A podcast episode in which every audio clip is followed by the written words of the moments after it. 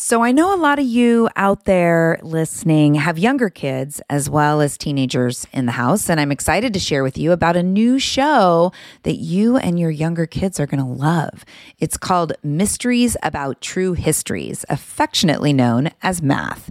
Every episode follows Max and Molly, who have just been recruited into a secret order of problem solvers, on an adventure through time packed with puzzles, hidden equations, history, and laughs. The series series explores themes like the stories behind math, critical thinking, code breaking, pattern solving, and so much more. Math is geared towards kids ages six and up and can be enjoyed by the whole family. Episodes drop every Thursday and are about 15 minutes long, the perfect length for a car ride, mealtime, break times, or bedtime. Each is stacked with so much laughter that your kids won't even realize how much they're learning. So tune into Mysteries About True Histories with your kids. You can follow and listen on Apple Podcasts or wherever you get your podcasts.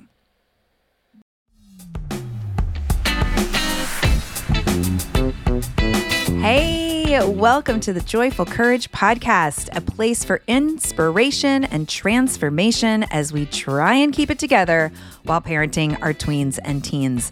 This is real work, people. And when we can focus on our own growth, and nurturing the connection with our kids, we can move through the turbulence in a way that allows for relationships to remain intact. My name is Casey O'Roarty. I am your fearless host.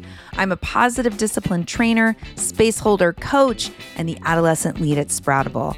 I am also the mama to a 20 year old daughter and 17 year old son, walking right beside you on this path of raising our kids with positive discipline and conscious parenting.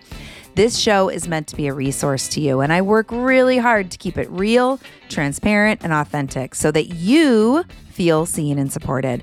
Today is an interview, and I have no doubt that what you hear will be useful to you.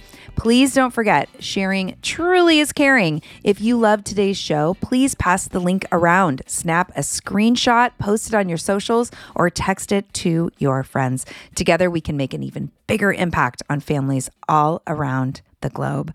I'm so glad that you're here. Enjoy the show. Hi, listeners. I am so happy that you're back for another interview. My guest today is Michelle Icard. That name might sound familiar to you because she is a friend to the show and has been on before. Michelle has worked with parents, children, and teachers for more than 20 years, creating curriculum, books, and programs that help them better understand and navigate early adolescence. Michelle is the author of three books on this subject. We're so grateful for that. Her latest book is Eight Setbacks That Can Make a Child a Success What to Do and What to Say to Turn Failures into Character Building Moments, coming out this year. Is it out already? Or is it coming? Just came out. it just came out. All just right. So excited. It is an invaluable playbook for anxious parents everywhere, ensuring that a child's mistakes or rebellions don't become the headlines of their childhood, but instead become a launch pad. Ugh, love this to a better future. You can listen to her talk about another book that she wrote, which was 14 Talks by Age 14. I loved that book as well. This was episode 265 of this podcast. So I'll make sure the Link to that show is in the show notes. Michelle has two young adult children, empty nester for sure, who mostly live elsewhere these days, which leaves lots of time for walking her dogs, binging shows, and puzzling, crossword or jigsaw, with her husband in Charlotte, North Carolina. Hi, Michelle. Welcome back to the podcast. Hello, Casey. Thank you for having me back. I'm so glad that you're here. I have to know what was the latest show that you binged? Oh, I am currently binging with like all of my heart Junior Bake Off. It's Bake Off Juniors, I guess it's called. You know, it's yeah. Great British Bake Off, but it's kids who are right in my wheelhouse. They're like 10 to 14 years old. Have you watched this? Well, I've watched the Great British Bake Off. Is the junior, are the kids British? Do we still get the benefit of the accent? They are oh, lovely. So good. and what this show does so well, it really ties to what we're going to talk about today, is these kids work their hearts off. Like they are so into baking, they love it, and they're really earnest about it. And then they get kicked off the show one by one. And yeah. you fall in love with these kids and they're trying so hard. And then you see them crying when they don't make it to the next level. It's your emotions are all over the place when you watch this. It's incredible. And do you feel like you have the fine tuned eye to see which kids have had some practice with getting up after a setback and others that maybe are new to that muscle? I think that's a great question. For this particular show, the casting is so perfect that they don't cast kids who can't really handle it. Mm. They're still having raw emotion. And I think because they're so young, they've never felt something as deeply yeah. as they're feeling right now on television. That loss is so pure to them, yeah. you know, they just have no experience with it. But they are gracious and they are sweet mm. about it. And they are really sort of chin up in a British way. Yeah. And it's cute. Yeah. Well, and I love thinking about that too, even just kind of the general tween, early adolescent, and remembering that this is their first go around to some really big or ever bigger losses and setbacks. And this is your book, right? Eight setbacks that can make a child a success. So, why, what was your inspiration for diving into this content matter? And what was surprising about working with it? I knew I wanted to write this book because I've always been interested in coming of age. What mm. does that mean culturally? What does it mean individually? What does it mean within a family? And I think there's a lot that we kind of get wrong about what it means to help a kid cross the threshold from adolescence into adulthood. And so we're like, we throw them a big party, or we give them the keys to a car, or they take a babysitting class. But those are good things. Those are fun things and they can be really great ways to celebrate, but they aren't the catalyst that helps yeah. a kid become an adult. I was just deeply interested in what does that journey look like and what does it look like cross culture and across time and then what i've discovered is that it largely looks like failing it looks like messing up often publicly it looks like separating from your little community of friends or family and becoming independent having a big fail having to learn from that and then coming back to the group a smarter better version of mm-hmm. yourself mm-hmm. after going through that and the book explores that from a lot of angles you are speaking my language i literally just got off a call with a couple of parents around getting out of the way yeah. and letting their kiddo feel the tension and it's like shifting the battle from between parent and child and shifting it into this isn't about the dynamic between you you're trapping your kid in the dynamic with you versus letting them be in the dynamic of them inside of life. I love that. And so what do you feel like are the mindset shifts? And maybe this is too early in the interview to ask this, but I'm going to do it anyway. What are the mindset shifts that parents need to be with? What do they need to be with their children's setbacks in a way that is helpful? Right? Because they can have setbacks and there's this assumption around mistakes are opportunities to learn, but we can steal that opportunity from our kids, can't we? We often do. We yeah. often make it about ourselves. We often feel when our kids fail, particularly when they fail publicly. So let's say they get suspended or they get arrested or something less shocking. Maybe they just have a breakup with a friend and everyone kind of knows about it and people are checking on you or checking mm-hmm. on them or whatever it might be. Parents think about how that impacts them. They think about how it impacts them emotionally and reputationally. So, like, what? I didn't raise my kid to behave that way. Or, I, you know, there's a lot of kind of shock around that and sometimes even embarrassment and shame, mm-hmm. where a parent says, I'm mortified that my kid did this. So that steals the moment away from the child who needs to learn from it. And when not just a parent, but a community can say, okay, big mistake was made. And what do we do with that? You know, where do we go mm-hmm. from here rather than really getting stuck in the mud with the kid? That's not helpful. Then the child can reflect on it, they can process it, and they can grow. But when everybody's acting weird about it, embarrassed, shameful, angry that the mistake happened, the kid's going to focus on that instead mm-hmm. of what they need to learn. Yeah. Well, and I think there's something about the message that we deliver, and sometimes it's energetically, not necessarily literally verbally, around how capable we think our kids are.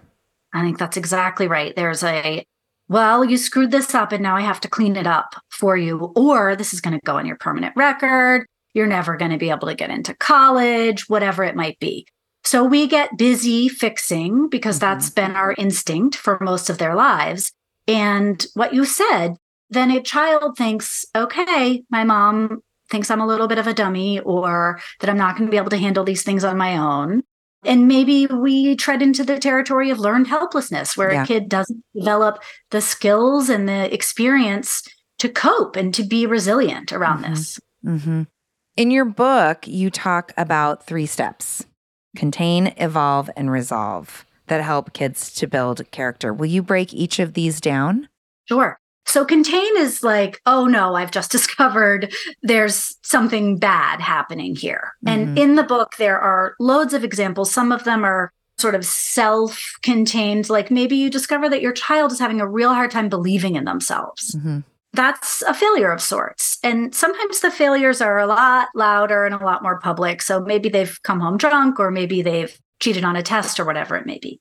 You know what I hear a lot about? And I, this is, yeah. I just want to say to listeners something I love about Michelle's work is she does not hold back on the examples and the anecdotes. Like, I remember the last interview I did with you, it was the first time I ever heard the term stick and poke, the oh, little oh, yeah. self made tattoos. So, anyway, I just want to say thank you for making the work so real. We want to normalize that kids do all these things. They do get drunk. They do give themselves tattoos at home, right? So contain no matter what the problem is on that kind of wide scale of possibilities. Contain means I either need to contain how this problem is coming at my kid, or maybe I need to contain my kid because they're making some choices that are dangerous, right? So I want parents to first ask themselves a question in the contain step, and that is Is this problem that my kid is facing is it bothering me because it's annoying and it's disruptive, or is it bothering me because it's dangerous? If it's dangerous, you're going to need to contain the kid. Like you're not going out this weekend because you keep making these decisions mm-hmm. that are putting you in a bad position. But if it's another issue coming at your kid, then it may be that you need to contain some boundaries around that. Maybe you need to shut tech down, or, you know, there are lots of examples in the book of ways to contain the problem or contain the child, but that's step one. Mm-hmm. So that's like, got to put a tourniquet on. Is there a contain myself? Yeah. Can we write the next book together? Because yeah. that was great. there should always be a contain yourself. Yeah. Yeah. a sort of calm down, contain my nerves. Right. Yes. Right. Because I think that, you know, talking about being in the part of the brain that allows us to consider is this, why is this bothering me? Taking a broader perspective on it really assumes that we are regulated and we're looking at it from our that prefrontal cortex. So, you know, I love the word contain, but as you started talking about it, I was like, oh yeah, and contain myself. Like be regulated, be open-minded, be clear-headed so that I can untangle from my emotional experience of whatever we're going through. Yeah, love that. Yes. And even though I wasn't clever enough to call it that, in the book, there is a chapter prior to getting into all these kids' issues where I coach parents through things that I want them to do before they meet this mm-hmm. situation, mm-hmm. this perceived failure, whatever it is, head on.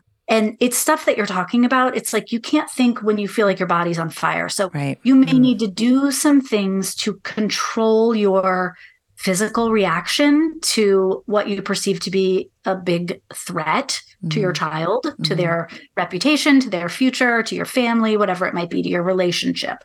So um, there are some steps that I want parents to go through first, and it's like a little bit of an assessment.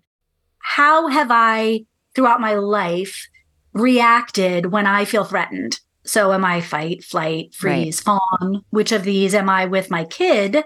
And then to sort of flip that on its tail and say, okay, if I'm typically fight, maybe it's going to benefit me here to freeze and think for a minute before I move on. Maybe, you know, it's going to benefit me to pause or whatever it might be. So, yeah. Yes, to answer your question, but not as cleverly as you suggested. I really love that. Warmer, sunnier days are calling. Thank God. Spring into summer is my favorite time of year. After turning 50 last September, I've been really working on my physical health and well being and can honestly say that I am feeling better in my body than I have felt in a very long time. Yes, credit goes to movement and working out, but even more credit goes to how I'm feeding my body. That's why I love Factor. I fuel up with Factor's no prep, no mess meals 35 different meal choices and more than 60 add ons to choose from every week, I always have a new flavor to explore. It's amazing. You can crush your wellness goals this May, keep time in the kitchen to a minimum, and enjoy effortless support for the lifestyle you want to be living with dietitian approved meals and ingredients you can trust from Factor. Head over to factormeals.com slash joyful50 and use the code joyful50 to get 50% off your first first box plus 20% off your next month. That's code joyful50 at factormeals.com slash joyful50. Again, that's 50% off your first box plus 20% off your next month while your subscription is active. Yes, yes, yes. Join me. Join me in the health revolution and feel really good this summer. This podcast is sponsored by Active Skin Repair, a skin health company helping people heal with natural, non toxic, medical grade ingredients. So, as the weather warms up, we're outside gardening or doing yard work there are so many opportunities for skin issues, right? And for me, it's always a mystery to know what's going to irritate my skin, but I'm definitely out there itching and scratching. But the good news is active skin repair always seems to save the day. Active skin repair can be used to treat a wide range of skin issues, including cuts, scrapes, burns, sunburns, rashes, and other types of skin damage. It's also safe and non toxic, making it suitable for use on all skin types, all parts of the body, and even on rosacea, eczema, and acne prone skin. Here's what I want you to do visit activeskinrepair.com to learn more about Active Skin Repair and get 20% off your order when you use code JOYFUL. Again, that's www.activeskinrepair.com. Find out more about the product and get 20% off your order when you use the code JOYFUL. So after you contain the problem, yeah. then you're going to move on to the resolve phase. That's phase two. So it's like, all right, we've stopped the bleeding, but we're not just going to put a band aid on this and ignore it. We need to think about how to fix this so that things get better. And there's a big menu in the book of things that you can look at and then decide of these, you know, 10 or 15 things, which few, two or three, look like they might help my child resolve this problem. Like, mm-hmm. did my child screw up and they owe someone an apology? Mm-hmm. So maybe you've got to talk about how to give a good apology. Mm-hmm. Or did my child break something and they need to pay for it? Or does my child have a false understanding of something and they need a better education on mm-hmm. a certain topic? Lacking skills, yeah. Yeah. So you can look at that menu and say, all right, we need to resolve this. And it's not something that the parent does on their own. The child does it with coaching and guidance mm-hmm. from the parent. And then the third step is evolve. And this is the step I think is most important. This is where I want you to put this in the rear view mirror and say either ritualistically you can evolve past it by sort of announcing we're done with this you can you know if depends on how woo woo you want to get you can write a letter and burn it or you can just sort of make an effort as the parent to say i'm not going to keep pressing on this bruise i'm not going to keep asking my child are they sure they're going to make good choices when they go out tonight because remember mm. what happened last time i'm not going to say are you sure you're okay with your friends? Because I just want to make sure that you're not having any issues with Kathy. You know, things are working out well there. Don't want to keep pressing that bruise and causing more pain. At a certain point, you have to just say, you're not that. You're not mm-hmm. that experience that you had. You're not that failure. And we're moving on. Ah, contain, resolve, evolve. I love this. And I love resolve. I just want to say so my listeners listen to me talk about the iceberg metaphor all day long. And I love how resolve, right? When we've contained the problem or contained the child, that it's not just that, right? So you make dangerous choices when you go out. So this weekend, we're going to hang tight. And we're also going to look at the things that are getting in your way and making it hard for you to resist either the peer pressure or you know, life unfolding, whatever it may be. I love that deeper dive in resolve. And I also appreciate, you know, when we talk about, because parents really want to know what's the consequence. Oh, they always want to know. Yes. And Well, and we I just take the phone away? yeah, and we have such a limited, narrow definition of what a consequence is. It's usually like, well, the consequence is you do something to them, you take something away. And I love thinking about things like making amends, fixing what you've broke, replacing, you know, having hard conversations. All of these are people are actually also consequences. They are outcomes to decisions or behaviors that need to be looked at, contained, and evolved from. So I just wanted to highlight that too. And I love, love, love the invitation to move on. Move on. Quit. I mean, my husband would really love hearing me say this out loud like, quit pushing on the bruise, right? I think with that, we're also sending a really clear message around again, you're capable. I know that you've learned from this, right? And I also would say, listeners, holding that also as I also know you're going to make more mistakes, right? You're going to continue to be challenged, right? And I'm, yes. yeah, I'm really happy you said that because this isn't a, tying a perfect bow on the situation like, wow, my kid really learned a lesson. Right. And so we're going to have to revisit this again. You're likely going to revisit it many times Mhm. in different ways. Maybe it's going to look and feel really different, but your child is definitely going to mess up again. And the odds are good that they're going to mess up in the same exact way a couple Yeah. times Yeah. where they really figure it out.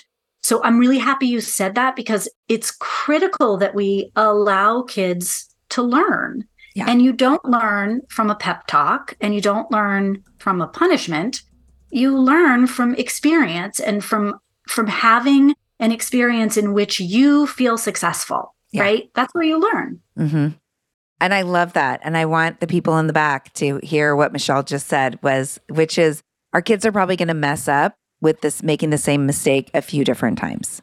And that doesn't mean that they're not learning, right? They're learning every single time, right? And you get to a threshold where the learning really finally takes hold and they're in that moment. And that's the same for all of us, right? It's the same for all of us trying to be different in our relationships with our kids or with our partners or going to the gym or eating better or whatever, fill in the blank, right? We have to make the same mistake a few times. And then finally, there's that time where it's like, okay, here I am at the hole in the ground. Mhm. Finally, I see it and I'm going to choose something different. That's right. Or even if they're just new, I mean, these are little baby fawns getting on their legs, right? Yeah. like the Bake Off show we were talking about earlier, it's their first time experiencing so much of this.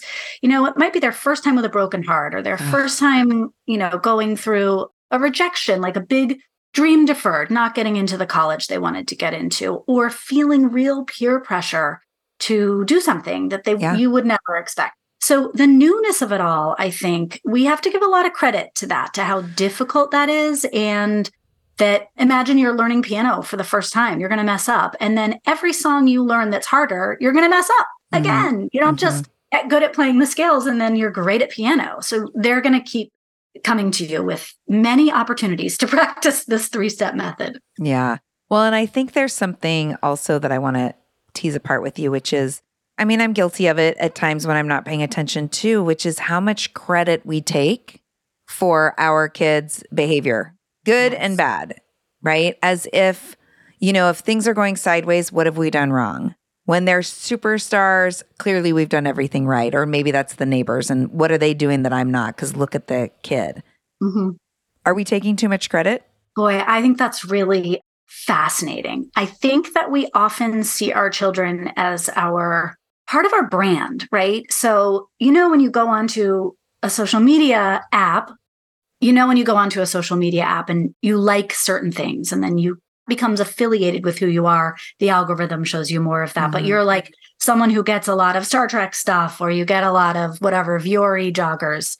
And i feel like with our kids we kind of are branding ourselves with that. And the more we can like slap our car with stickers of things that they've done really well we're like that's part of our branding or sharing posts on Facebook about what acceptances they've gotten or pictures with their cute boyfriend or girlfriend or whatever it might be. We're really showing the world, look how good we are doing. We, me and my kid. Yeah. And so part of that is just a really normal sense of pride and Mhm. excitement for your child. And you want to talk to other people about that. And part of it, I think, is a kind of a misguided sense of accomplishment that because we've done all the right things, our kid has turned out great. Mm-hmm. And so much of it has to do with just who your child happens to be when they come out, who they are in the world. A lot of it has to do with the input you give them and the world gives them. And then a great deal of it is luck. Mm-hmm. Yeah. I appreciate that. And I think about, you know, I mean, obviously, the people that tend to come and work with me come because they're like, ah, what's going on? I need support. This doesn't feel like I need support. Right.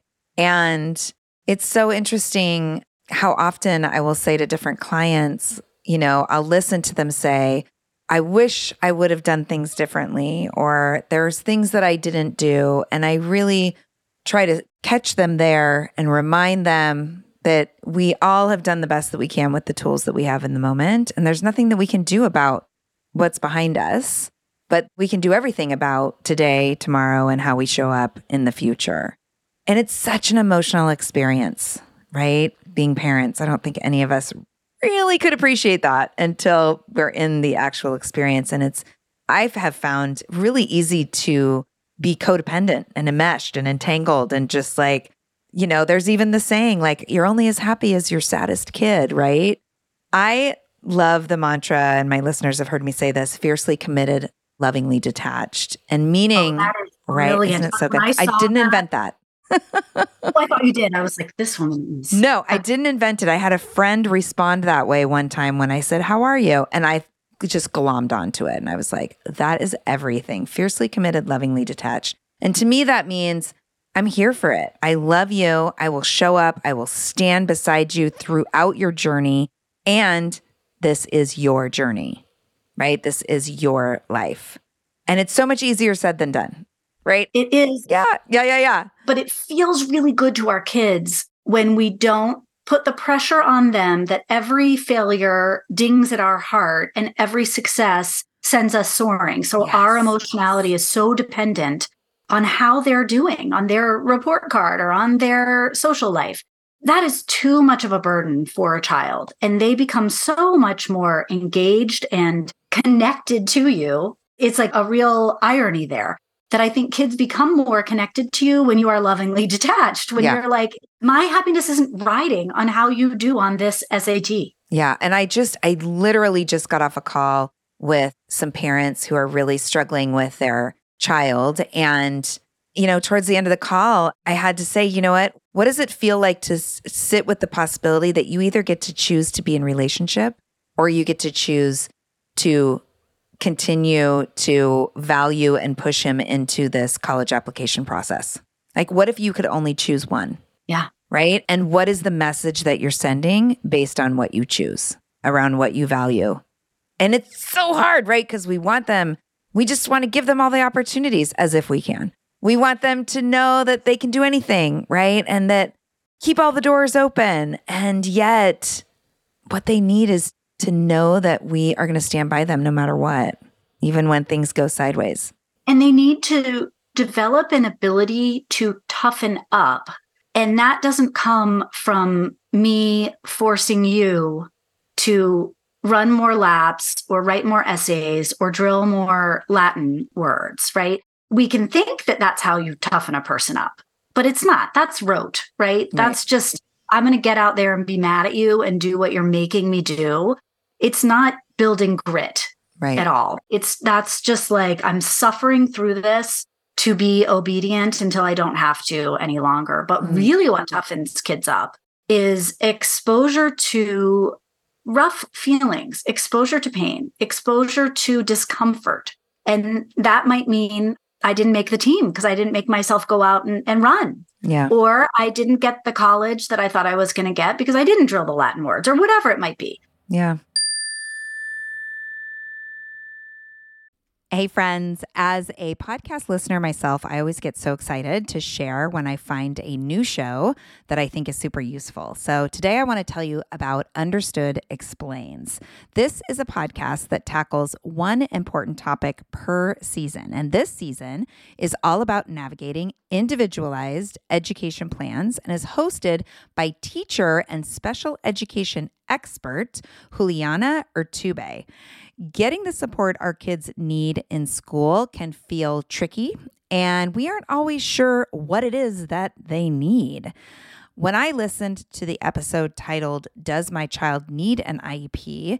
it offered up so much useful information that I could really see supporting parents who are in this consideration. The host is so knowledgeable and really breaks down the content in a way that helps listener go from completely overwhelmed to actually starting to feel empowered. Other episodes in the series highlight the difference between IEPs and 504 plans, as well as a whole episode that busts common myths about special education. To listen to Understood Explains, search for Understood Explains wherever you listen to podcasts. That's Understood Explains. So check it out. You won't be sorry. Hey, everybody. Listen, I'm so excited to give you an update on Songfinch. Songfinch delivers. I shared last month that I was going to have them create an original song for Ian, my graduating senior. Well, the song is done, and the process of co creating it with the artist on Songfinch was so cool. I got to provide details and ideas, and then the musician of my choice wrote up the lyrics put it to the music that I picked, and the results are so cool. I can't wait to surprise Ian with it. I will be sure to record it and share it with all of you. Songfinch is an innovative service that lets you create an original radio quality song inspired by your own life and the people you love. It's completely unique, personal, and it lasts forever. After moving through their process, you get the final results in four to seven days. For a limited time, Songfinch is letting our listeners upload their song to Spotify for free. So you and the lucky person you gift it to can listen to it anywhere, anytime. Whether your song is for Father's Day, an upcoming graduation, wedding, or anniversary, or even just a gift to show your loved one how much you care. Start your song now to lock in one of Songfinch's top artists. Go to songfinch.com slash joyful and start your song. After you purchase, you'll be prompted to add Spotify streaming for your original song for free, which is a $50 value. Again, my URL is songfinch.com slash joyful. Don't forget to share your song with us too. songfinch.com slash joyful. There's a term that I use in the book, an analogy that I use that I really love. And it's a term that greenhouse keepers use, and it's called hardening off the plants. So you have these tiny little precious baby greens, and they live in a nice greenhouse, and everything is perfect and temperature controlled, and they're going to grow and get big and strong. But in order for them to do that, the greenhouse keepers have to take them out into the freezing cold and let them get a little freezer burn on them every now and again, and then bring them back into the greenhouse. That's called hardening off the plant so that when you eventually transfer the plant to living outside of the greenhouse, it's able to survive because mm-hmm. it's had some limited soft exposure to really difficult, you know, environment.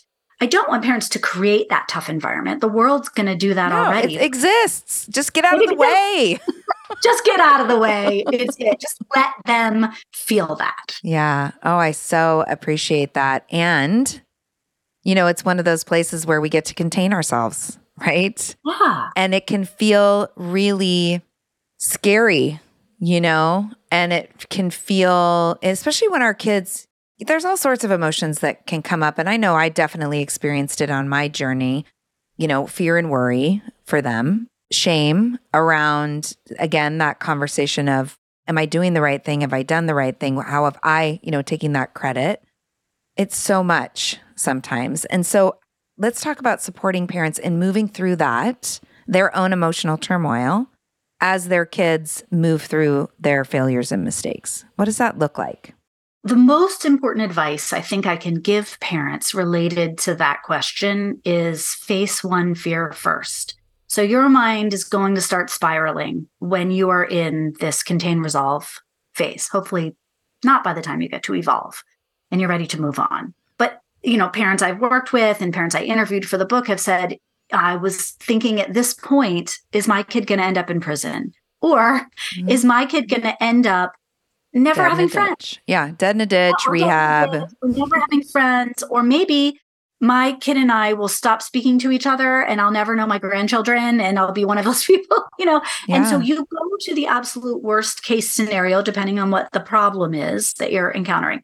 And you'll start to spiral pretty quickly. So, my advice for parents you feel like things are ramping up, your worries, is to make a list of all those worries. Get them all down on a piece of paper, write them on your phone, whatever you do. Look at that list and say, which of these can I take a step forward on in the next 24 hours? And the rest of them, I promise myself, I'm not even going to think about for a week or a month or however mm-hmm. long you can possibly go. And just take the very first one. So it's like maybe I'm worried that their teachers are going to grade them unfairly because he's been caught cheating once and now you know so is there anything i can do about that probably not but maybe maybe i can meet with the counselor and ask if there's a way to sort of plead our case mm-hmm. right and maybe there will be or there won't be but that's one thing you can do and the rest of it the worrying that they're going to end up a drug addict or in prison or not speaking to you can wait mm-hmm. while you take a little bit of action mm-hmm. yeah I remember it was really hard to shut off the spiral. Mm-hmm. I remember needing when things were really hard over here, I had to go to sleep with a story, like an audible story playing. That was the only way I had to give my brain something else to do. Because laying down, and I know listeners, I know you're out there, I know you feel this when your kid's really in the muck laying down to go to bed is like the worst. It's the worst time of day because all of that spaciousness to think about and worry around that worst case scenario is there. So that was something that was supportive of me. And I appreciate that. Like, pick one thing. Where is a place that you can have some influence? Is so strong. And I'm so glad that you wrote this book. I think it's so important. And again, and like, I really hope listeners are hearing the equal importance of us untangling ourselves from our kids' mistakes and failures. And really, that's where their grit, like you said earlier, and resiliency has a chance. That's where they get to go out into the cold for a bit and build what did you call it? The cold. Yeah, so they're hardening up. That's what it is. Yeah, we need to harden them up. yeah, that's right. No, it sounds very prison Which is not the same as like throwing them to the wolves and saying like good luck with that. I don't, you know, please don't hear us saying that. Parents get to continue to be supportive. We get to continue to support, you know, create scaffolding and problem solve. And we get to trust the experiences that our kids are having are offering them something deeply valuable when we stay out of the way. That is so good. And that actually leads me to something I want every parent to know is that I interviewed 30 families for this book who as I said, a wide range of experiences from kids who ended up in the hospital to kids who ended up with low self esteem. So, like, very wide. And I asked every single one of them, now that this is in the past, if I gave you a magic wand and you could erase that experience from your child's life, would you do it? And all but one mm. said, I wouldn't, because what my child learned from this is so valuable now that even though they suffered for a year even though I didn't know what their future would look like, and I was, you know, in the depths of despair when this was going on, they learned so much. They are so much better off now for yeah. it. And that's hard when you're in it. And I wouldn't expect any parent who's in it to feel that way. But I do want you to know that when you are not in it and you won't be in it later, you're going to be glad for what yeah. your child has gotten from this experience. Yeah. I remember it was too soon for my daughter, but I remember standing right there in that doorway and saying something like, you know, I bet in the future we'll be looking back on this period of time and you'll see that there have been some gifts. And I remember the look on her face was just like, get out. And and that's exactly true. I'm also cracking up at like how our kids become our brand because Rowan would definitely be like, "Oh yeah, you know, because I talk about her so much, she gives me permission to do so."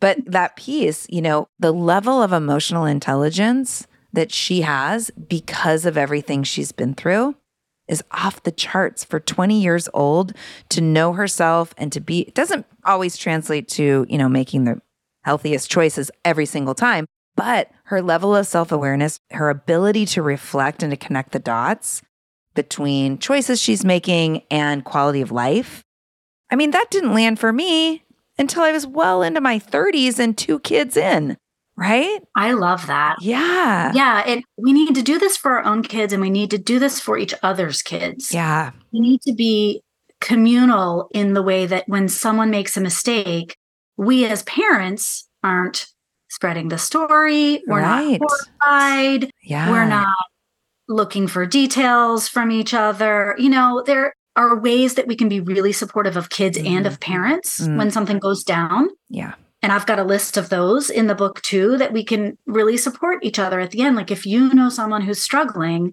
what are some things you can do for that parent? And one of the things that you can do is just say, I would never judge you or your child. This is a human thing that Yeah. all humans do. And Yeah. you're doing great. Yeah. Yeah. And we can all do hard things. Mhm. Thank you so much for your work, Michelle. Thank you for what you put out for families. I'm so glad to have you back on. I'm so looking forward to meeting you in real life in January. That'll be so exciting. Zen parenting conference going to be good. Zen Parenting Conference, so good in Chicago. Is there anything else you want to make sure that we leave listeners with before we wrap up today? No, I would just say that if you are someone who feels like your kid is messing up or has messed up, then read the book and I hope it brings you relief. Welcome to the club. And yeah, yeah, welcome to the club. And the book will bring you relief because you'll peek into all these other families' lives and you'll go, okay, so we're all here together. Good. Yeah. It's not just me. I love that. What does joyful courage mean to you today? Joyful courage is for me personally, it's saying get off the couch and go take that walk, which sounds Mm. really, really minor. But I've had a rough couple months in terms of doing a lot of work, like a Mhm. lot of exhausting public facing work. And I am drawn to my couch. I just want to sink into it. And I feel myself just like I'm taking it too far. And every time I go for a walk, I feel happier, but I never want to make myself go for a walk. So it's really the courage to push myself to do something that I know will make me feel good after 30 minutes and trusting that it will. Mm, I love that. Where can people find you and your book and follow your work? So the book is really anywhere that sells books. So any independent bookstore, Amazon, Target, Barnes and Noble, anywhere. Eight setbacks is how you can look for it. And find me on Instagram. It's just my name, Michelle Icard. Or I have a Facebook group, Less Stressed Middle School Parents. You can find Ooh, me there. Love it. Yeah, great. Well, we, as you know, listeners, all those links will be in the show notes. So people will be able to find you. Thank you so much for hanging out with me. This was fantastic. And I can't wait till next time. Thank you. Thank you.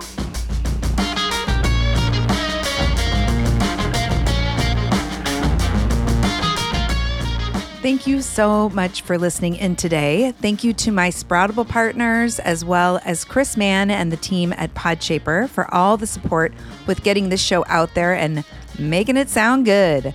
Check out our offers for parents with kids of all ages and sign up for our newsletter to stay connected at besproutable.com. Tune back in later this week for our Thursday show, and I'll be back with another interview next Monday. Peace.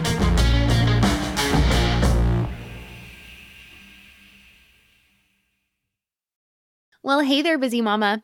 Are you looking for ways to make your life easier, your home less chaotic, and at the same time add more joy to your life? My name is Deanna Yates, and I'm the host of Wanna Be Clutter Free, a podcast all about letting go of the stuff we don't need in our lives so that we can focus on what truly matters. Don't worry, I'm not going to tell you to throw it all away or make you feel guilty about keeping something you love, no matter how many other people don't quite understand it but I will give you practical and, more importantly, actionable advice so that you can make progress right away. And you won't just hear it from me, there are amazing guests too.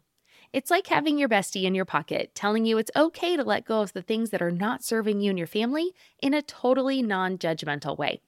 So join me over on the podcast where we can work on progress over perfection for those of us that want to be clutter free.